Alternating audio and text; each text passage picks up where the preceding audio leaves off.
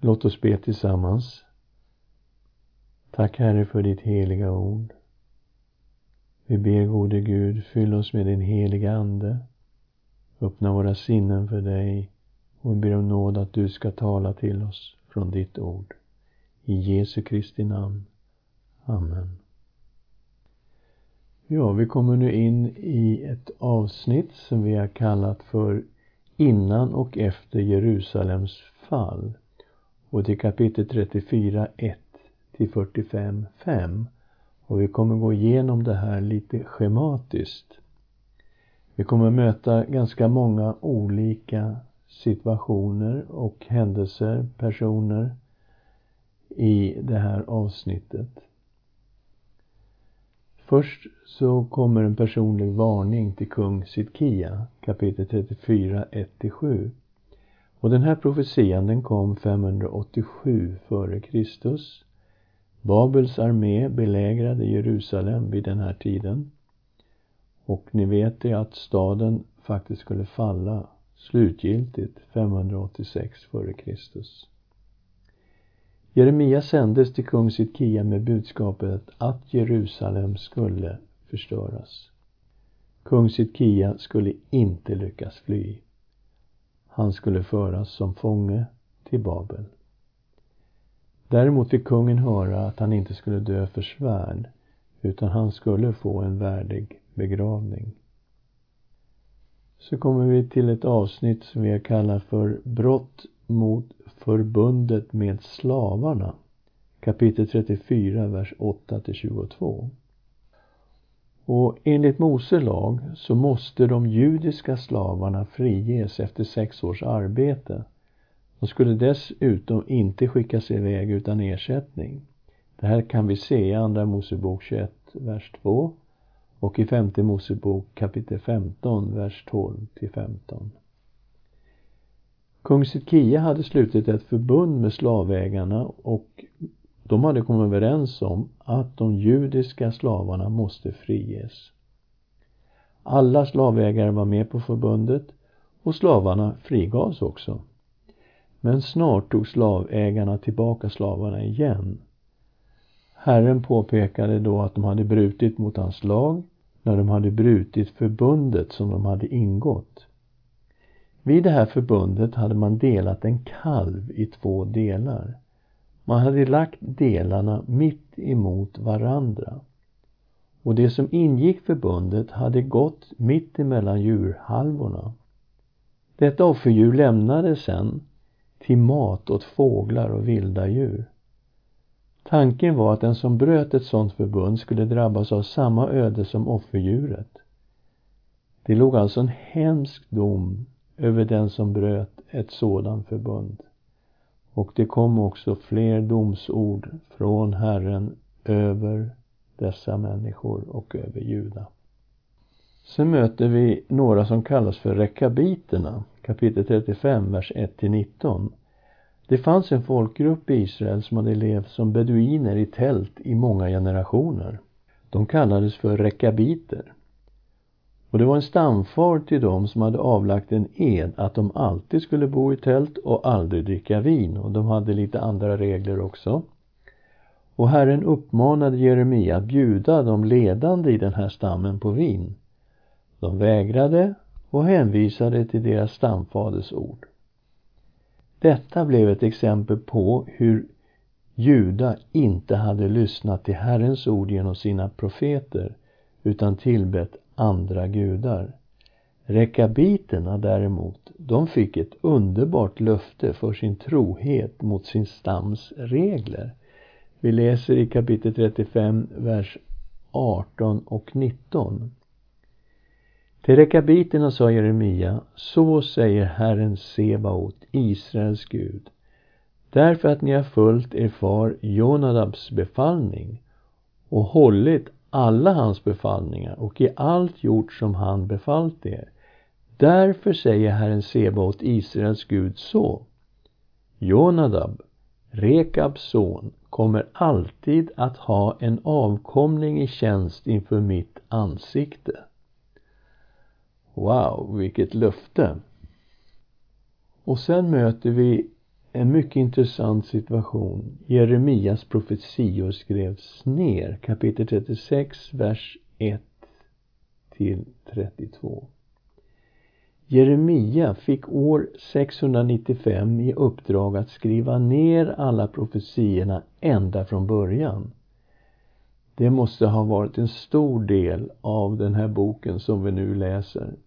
Vi ska läsa ett par verser här, kapitel 36, vers 2 till 4.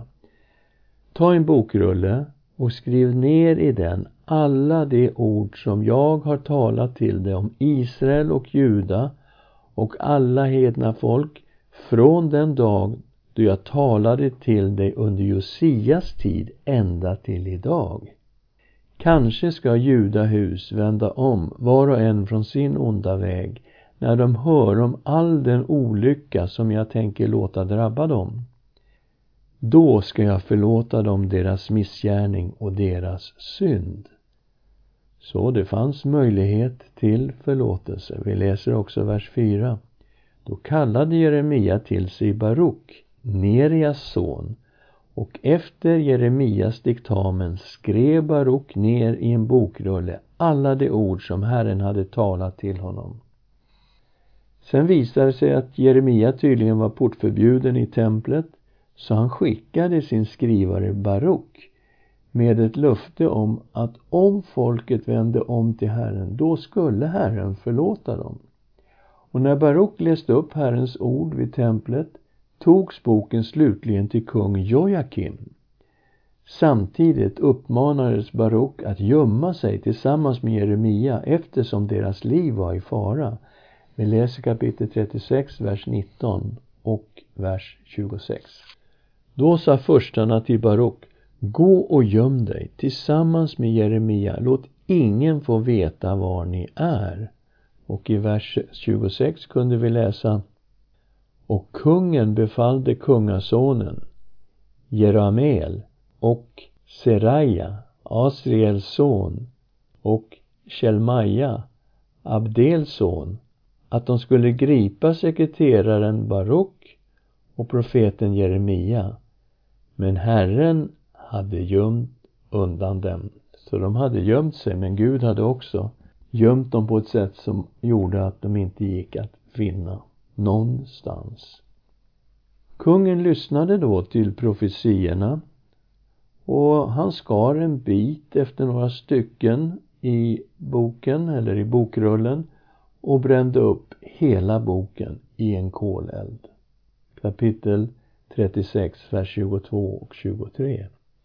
Kungen satt då i vinterpalatset eftersom det var i nionde månaden. Det brann i kolpannan som stod framför honom och när Jehudi hade läst tre eller fyra spalter skar kungen av rullen med pennkniven och kastade stycket på elden i kolpannan ända tills hela rullen hade brunnit upp i elden och var i kolpannan och hjälp. Vad hände nu då? Men Herren sa till Jeremia att göra en ny kopia med ytterligare profetier. Så här står det i vers 32. Då tog Jeremia en annan rulle och gav den till sekreteraren Baruk, Nerias son.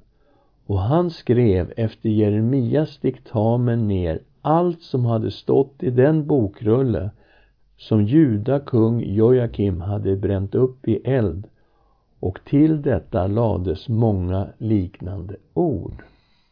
Och vi förstår att det här är ju huvuddelen av Jeremias bok.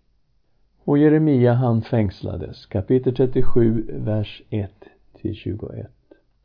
Året var 588 före Kristus och kung Nebukadnessars armé hade börjat en belägring av Jerusalem. Egypten drog ut till Judas undsättning men besegrades snart av babylonierna. Därefter fortsatte Nebukadnessar belägringen av Jerusalem. Jeremia, han ansågs vara en förrädare eftersom han hade profeterat mot Jerusalem att staden skulle förstöras. Han arresterades och hamnade i en fängelsehåla där han verkligen fick lida under vidriga förhållanden. Men kung Sidkia lät hämta Jeremia för att i hemlighet få veta Herrens beslut om framtiden. Jeremia sa till honom att han personligen skulle föras som fånge till Babel. Och då bad Jeremia om att inte kastas tillbaka till fängelsehålan och han fick tillåtelse att byta plats till vaktgården till palatset. Där skulle han vara fånge och han skulle få en brödkaka som daglig ranson. Men situationen blev värre för Jeremia. Han kastades i en brunn. Kapitel 38, 1-13. Jeremia uppmanade alla att det bästa de kunde göra var att överlämna sig åt babylonierna.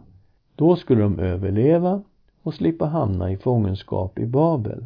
Men om de beslöt att försvara Jerusalem skulle de dö, staden skulle totalförstöras och de överlevande skulle bli fångar i Babel. Flera av förstarna ansåg att Jeremia var en förrädare och att han borde dödas. Kung Sikia tillät dem att göra precis vad de ville med Jeremia och de kastade ner honom i en brunn och den hade dy i botten. Och Jeremia han sjönk hjälplös ner i dyn. Men en hovman vid namn Ebed Melek bad kungen om att få rädda Jeremia. Han var en nubier och nubierna kommer ju från södra Egypten.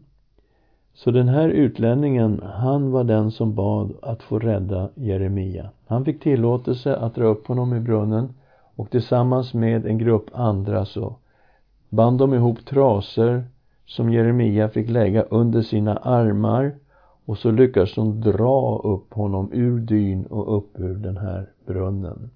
Och så kom han förstås tillbaka till vaktgården igen där han var fånge. Och sen läser vi om hur kung Sitkia sökte Jeremias råd, kapitel 38, vers 14 till 28. Situationen var nu närmast desperat. Det här var under belägringen av staden. Kung Sidkia stämde träff med Jeremia för att få höra Herrens ord. Jeremia ville först försäkra sig om att han inte skulle avrättas och Jeremia fick kungens ed på att det inte skulle ske. Då upprepade Jeremia budskapet att om Sidkia kapitulerade villkorslöst då skulle han, hans familj och Jerusalem klara sig. Men om de försvarade staden, då skulle alla gå under. Kungen svarade inte vad han tänkte göra utan han bad Jeremia att inte avslöja någonting av deras samtal. Och Jeremia bad kungen att inte skickas tillbaka till fängelsehålan utan till vaktgården och det beviljades så där fick han fortsätta att vara fånge. Och så läser vi om Jerusalems fall, kapitel 39, vers 1-10. Jerusalem föll 586 f.Kr. Men det pågår faktiskt en diskussion om Jerusalem förstördes redan 587 f.Kr. Och det är i enlighet med en babylonisk krönika. Jag har dock valt att hålla kvar vid 586 f.Kr. i hela det här studiet. Alla viktiga byggnader förstördes. Templet förstördes. Murarna revs ner. Staden brändes ner. Kung Sidkia försökte fly. Men han hanns upp i närheten av Jeriko. Kungen själv och alla uppsatta personer fördes till Babels kung Nebukadnessar i Ribla som ligger då i västra Syrien. Alla kungens barn dödades inför hans ögon och därefter stack de ut ögonen på Sidkia. Så det sista han såg i livet var när hans barn avrättades. Han fördes i kedjor till Babel. Det fanns ju några vinnare på den här hemska katastrofen och det var några obetydliga fattiga personer som fick stanna kvar i Juda och de fick ta hand om vingårdar och annat som lämnats kvar. Jeremia befriades av babylonierna, kapitel 39, vers 11 till 14. Och det visar ju sig att kung Nebukadnessar helt klart kände till Jeremias profetier om att Babel skulle inta Jerusalem och Juda. Han gav order om att Jeremia skulle befrias, behandlas väl och att han skulle få välja vart han ville gå. Han valde att stanna kvar i landet och vi ser samma sak igen i kapitel 40, vers 1 till 6. Och sen möter vi en personlig profetia till Ebed Melek. Det var den här Nubien som hade befriat Jeremia ur brunnen. Han fick en personlig profetia och då fick han veta att han skulle klara sig och bli vid liv. Ståthållaren Gedalja mördades, kapitel 40, vers 7 till 41, 10. Det uppstod en laglös situation i landet efter att Babylonien hade gått iväg med alla fångar. Då hade Babel insatt en ståthållare i Juda för att hålla ordning, men han mördades på ett lömskt sätt. Ledaren för mördarbandet var en person de flesta litade på. Det visade sig att han var utsänd från ammoniternas kung. Och sen fortsatte de att massakrera människor innan de flydde tillbaka till Ammon. Men det fanns fortfarande en hel del överlevande kvar i Juda. Och de ville fly till Egypten, kapitel 41, 10 till 43, 7. De ledande bland de som var kvar var övertygade om att Babel skulle hämnas för att ståthållaren och hans män hade mördats. De ville fly till Egypten, som trots allt var fiende till Babel, så det var ju en ganska säker plats att vara på. Men vi ser att Jeremia varnade dem för att fly till Egypten, 42, 1-22. De ledande, de frågade Herren genom Jeremia och de var så säkra på att Herren också ville att de skulle fly till Egypten att de lovade att följa Herrens ord, vad det än var. Efter tio dagar kom Herrens ord till Jeremia och Gud sa att de inte skulle gå till Egypten. Om de stannade i landet så lovade Gud att beskydda dem. Men om de vägrade att lyda Herren och flydde ändå, ja, då skulle de komma under Guds dom. De skulle drabbas av både svärd och svält i Egypten. De ledande blev arga på Jeremias profetia. De anklagar honom för lögn och de tvingade alla att gå med dem. De förde också Jeremia mot hans önskan till Egypten tillsammans med sin skrivare Baruk. Både Jeremia och Baruk hamnade i Egypten. Och Jeremia profeterade mot judarna i Egypten 43, 8 44, 30. Så när de anlänt till Egypten då fortsatte Jeremia sin profettjänst. Herrens ord kom till Jeremia angående judarna som hade flytt till Egypten. Och Herren förklarade att domarna över Jerusalem och Juda berodde på all deras avguderi och ondska. Problemet var att de inte hade lärt sig någonting ifrån katastrofen utan de fortsatte att dyrka andra gudar. Herren varnade dem att de skulle möta Guds domar även i Egypten om de fortsatte med avguderi och ingen av dem skulle någonsin få återvända till Juda. Men de svarade profeten, vi tänker inte höra på dig när det gäller det du talar till oss i Herrens namn, utan vi kommer att göra allt som vår mun har lovat, att tända rökelse åt himlens drottning och utgjuta dryckesoffer åt henne, så som vi och våra fäder våra kungar och förstar gjorde i Judas städer och på Jerusalems gator. Det här var kapitel 44, vers 16 och 17. Himlens drottning, vem var det då? Ja, det var antingen Ashera eller också hennes gudadotter Astarte som båda stod för fruktbarhet på alla områden i livet. Och de var fast beslutna att fortsätta att dyrka Asheran eller Astarte. Och slutligen får vi en personlig profetia till sekreteraren Baruk. Han var ju den som skrivit ner profetiorna i Jeremias bok. Och han fick veta att han skulle vinna sitt eget liv som byte. Vart han än begav sig. Herren skulle vara hans beskydd så kommer vi in i en del som vi har kallat för Guds domar över folken. Det är kapitel 46, 1 till 51-64. Och här möter vi alla länderna i närområdet, både små och stora. Det som var gemensamt för dem var att de var föremål för Guds domar. Samtliga skulle drabbas av Babels expansion och plundringar.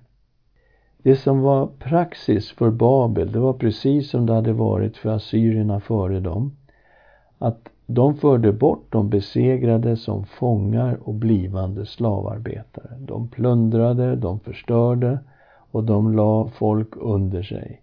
När det gällde Egypten så profeterade Jeremia att Babel skulle besegra dem vid det avgörande slaget i Karkemish i dagens sydöstra Turkiet år 605 f.Kr. Det är kapitel 46, vers 2. Om Egypten angående den egyptiske kungen farao Nekos här som stod vid floden Eufrat nära Karkemish och blev slagen av Babels kung Nebukadnessar i Juda kung Jojakims Josias sons fjärde regeringsår, alltså det var 605 som det här avgörande slaget stod. Och efter det här slaget, ja då var det Babel som styrde i hela regionen. Jeremia profeterade dessutom att Babel en dag skulle invadera Egypten. De skulle skövla och de skulle plundra viktiga städer.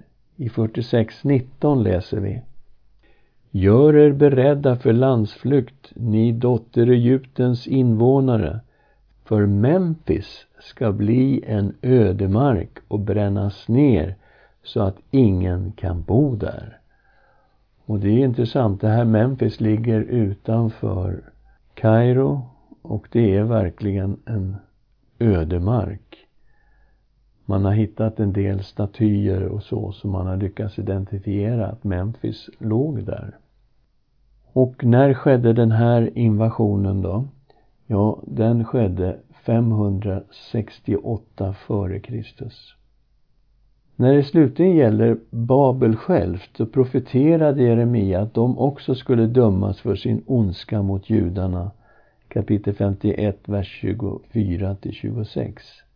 Det står att mediska kungar skulle verkställa domen över Babel. Och det är intressant. Mederna, ja de var ett folk i dagens västra Iran och det var meder och perser som intog Babel 539 f.Kr under kung Korers ledning. Och jag nöjer mig med att lista de olika folken här och dess profetier. Egypten, ja då är det Jeremia 46, 1-28.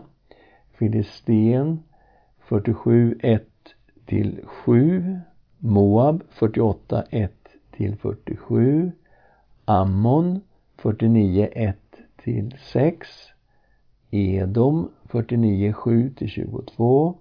Damaskus 49, 23-27. Kedar och Hasor 49, 28-33 och slutligen Babel 51 till 51, 64. Och så kommer det en efterskrift som jag kallat för avslutande kommentar 52, 1-34. Det här 52 kapitlet det utgör en efterskrift som är tillagd efteråt kan man säga. Den ger en överblick av vad som hände under och efter Jerusalems förstöring. Och innehållet i det här kapitlet, det liknar ju texterna som finns i Andra Konungaboken kapitel 25 och Andra krönikeboken kapitel 36 som beskriver just Jerusalems förstöring. Och avsnittet är skrivet strax efter 562 f.Kr. då kung Jojakin benådades i Babel. Han fick äta vid kung Evil Merodaks bord. Kapitel 52, vers 31 34. Men i det 37 året, medan Juda kung Jojakin hade blivit bortförd i fångenskap i tolfte månaden på tjugofemte dagen i månaden tog Babels kung Evil Merodak samma år han blev kung Jojakin, Juda kung till nåder och förde honom ut ur fängelset. Han talade vänligt med honom och gav honom främsta platsen bland de kungar som varit hos honom i Babel. Han fick lägga av sin fångdräkt och ständigt äta vid kungens bord så länge han levde. Ett fast underhåll fick han från kungen i Babel, visst för varje dag, ända till sin dödsdag så länge han levde. Och det här var alltså 562 före Kristus.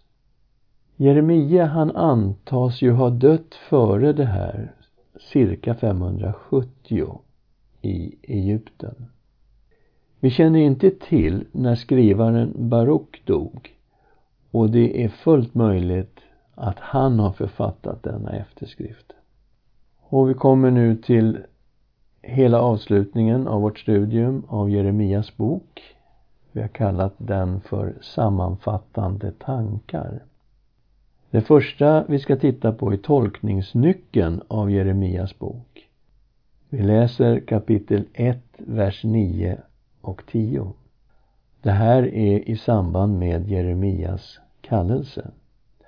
Och Herren räckte ut sin hand, rörde vid min mun och sa till mig Se, jag lägger mina ord i din mun. Jag sätter dig idag över folk och riken för att rycka upp och bryta ner, förgöra och fördärva, bygga upp och plantera. Och när man läser boken utifrån Jeremias kallelse då ser man att hela boken kretsar kring just dessa teman. Vi ska titta lite på domstemat i den här boken. Tesen att synd leder till straff är oundvikligt genom hela boken. Juda hade en förbundsrelation med Herren och lagen var sammanfattad i de tio budorden. Om folket höll förbundet skulle Gud välsigna dem. Men om de bröt förbundet skulle de komma under olika förbannelser. Och det är framförallt detta med avguderi som det är varnat för, att de börjar tillbe andra gudar. Och allt det här läser vi om i femte Mosebok 27 och 28 där det är listat de olika välsignelserna de skulle få om de höll förbundet och förbannelserna alltså de skulle drabbas av om de bröt förbundet. Och helt klart så dömdes folket för att de hade brutit förbundet genom att tillbe andra gudar. Samtidigt så kan man ju se att Guds domar över Juda ändå hade ett fostrande syfte. Och vi ser det i kapitel 30, vers 11. För jag är med dig, säger Herren, för att rädda dig. Jag ska göra slut på alla de folk bland vilka jag spritt ut dig men dig ska jag inte göra slut på, bara tukta dig med rättvisa, för helt ostraffad kan jag inte lämna dig. Så Herrens domar syftade till att folket skulle omvända sig av hjärtat. Israel skulle en dag få återvända till landet. Och det är viktigt att hålla i minnet att Israel blev en strikt monoteistisk nation först efter fångenskapen. De övriga folken i området kom också under Guds domar på grund av sin synd och sitt avguderi. Och det här innebär ju verkligheten att även vi är under Guds dom och att Guds försoning genom Jesus Kristus är helt nödvändig för oss alla. Och vi möter ju Jeremias personliga kamp. Jeremia var profet från sin tidiga ungdom ända till sin sena ålderdom. Och det finns ingen annan profetbok som så ingående skildrar profetens personliga brottningskamp med sin situation och sina profetior. Han levde med i domsprofetiorna över Juda och Jerusalem så att hela hans inre våndades. Han tyckte att förföljelsen och det personliga priset var så högt att han ville sluta. Han ville inte vara Herrens profet längre. Men det gick inte som han hade tänkt. Så här läser vi i kapitel 20, vers 9. Men jag tänkte, jag ville glömma honom och inte mer tala i hans namn. Då blev det i mitt hjärta som en brinnande eld, instängd i mitt innersta. Jag ansträngde mig för att uthärda den, men kunde det inte. Och vi ska också se lite grann på Jeremias bok och Nya testamentet. Jeremia fick ju bära fram grundprofetian för det nya förbundet. Det vi läste om i kapitel 31, vers 33 och 34. Nej, detta är förbundet som jag efter denna tid ska sluta med Israels hus, säger Herren. Jag ska lägga min lag i deras inre och skriva den i deras hjärtan. Jag ska vara deras Gud och det ska vara mitt folk. Då ska de inte mer behöva undervisa varandra, ingen sin broder och säga lär känna Herren. Alla ska känna mig, från det minste av dem till den störste, säger Herren. För jag ska förlåta deras missgärningar och aldrig mer minnas deras synder. Löftena i det nya förbundet genomsyrar hela Nya testamentet. Och det är på många språk som Nya testamentet heter just Nya förbundet. Hebreerbrevets författare citerade förbundstexten och lät oss förstå att det är det här förbundet som gäller för oss kristna. Hebreerbrevet 8, 6-13. När Jesus instiftade nattvarden så sa han Detta är mitt blod, förbundsblodet som blir utgjutet för många. Markus 14, 24. Det här innebär ju att Jesu offer var ett förbundsoffer. I och med Jesu fullkomliga offer gällde löftena i det nya förbundet. Jeremia bar också fram en fantastisk profetia om Messias. I kapitel 23, vers 5 och 6. Se dagar ska komma, säger Herren, då jag ska låta en rättfärdig telning växa upp åt David. Han ska regera som kung och handla med vishet. Han ska utöva rätt och rättfärdighet i landet. I hans dagar ska Juda bli frälst och Israel bo i trygghet. Och detta är det namn man ska ge honom, Herren, vår rättfärdighet. Och hans enastående namn skulle innebära att Jesus är Herren och samtidigt vår rättfärdighet. Paulus undervisade att vi fick ta emot Guds rättfärdighet när vi tog emot Jesus Kristus. Här ser vi i Romarbrevet 3, 21-22 och Filipperbrevet 3, vers 7-9. Paulus skrev också till Korinterna i Första Korinthierbrevet 1 och 30. Tack vare honom är ni i Kristus Jesus. För oss har han blivit vishet från Gud, rättfärdighet, helgelse och återlösning. Så Jesus Kristus har blivit Guds rättfärdighet för oss. Låt oss be tillsammans. Tack Herre för de här underbara löftena som vi möter i det nya förbundet. Tack att vi som är hedningar har genom dig, Herre Jesus Kristus, fått del i det nya förbundet. Så att det gäller också oss. Att vi får ha en personlig gemenskap med dig. Att våra synder är förlåtna och vi vet att vi har fått ett evigt liv. Vi prisar och tackar dig i Jesu Kristi namn. Amen.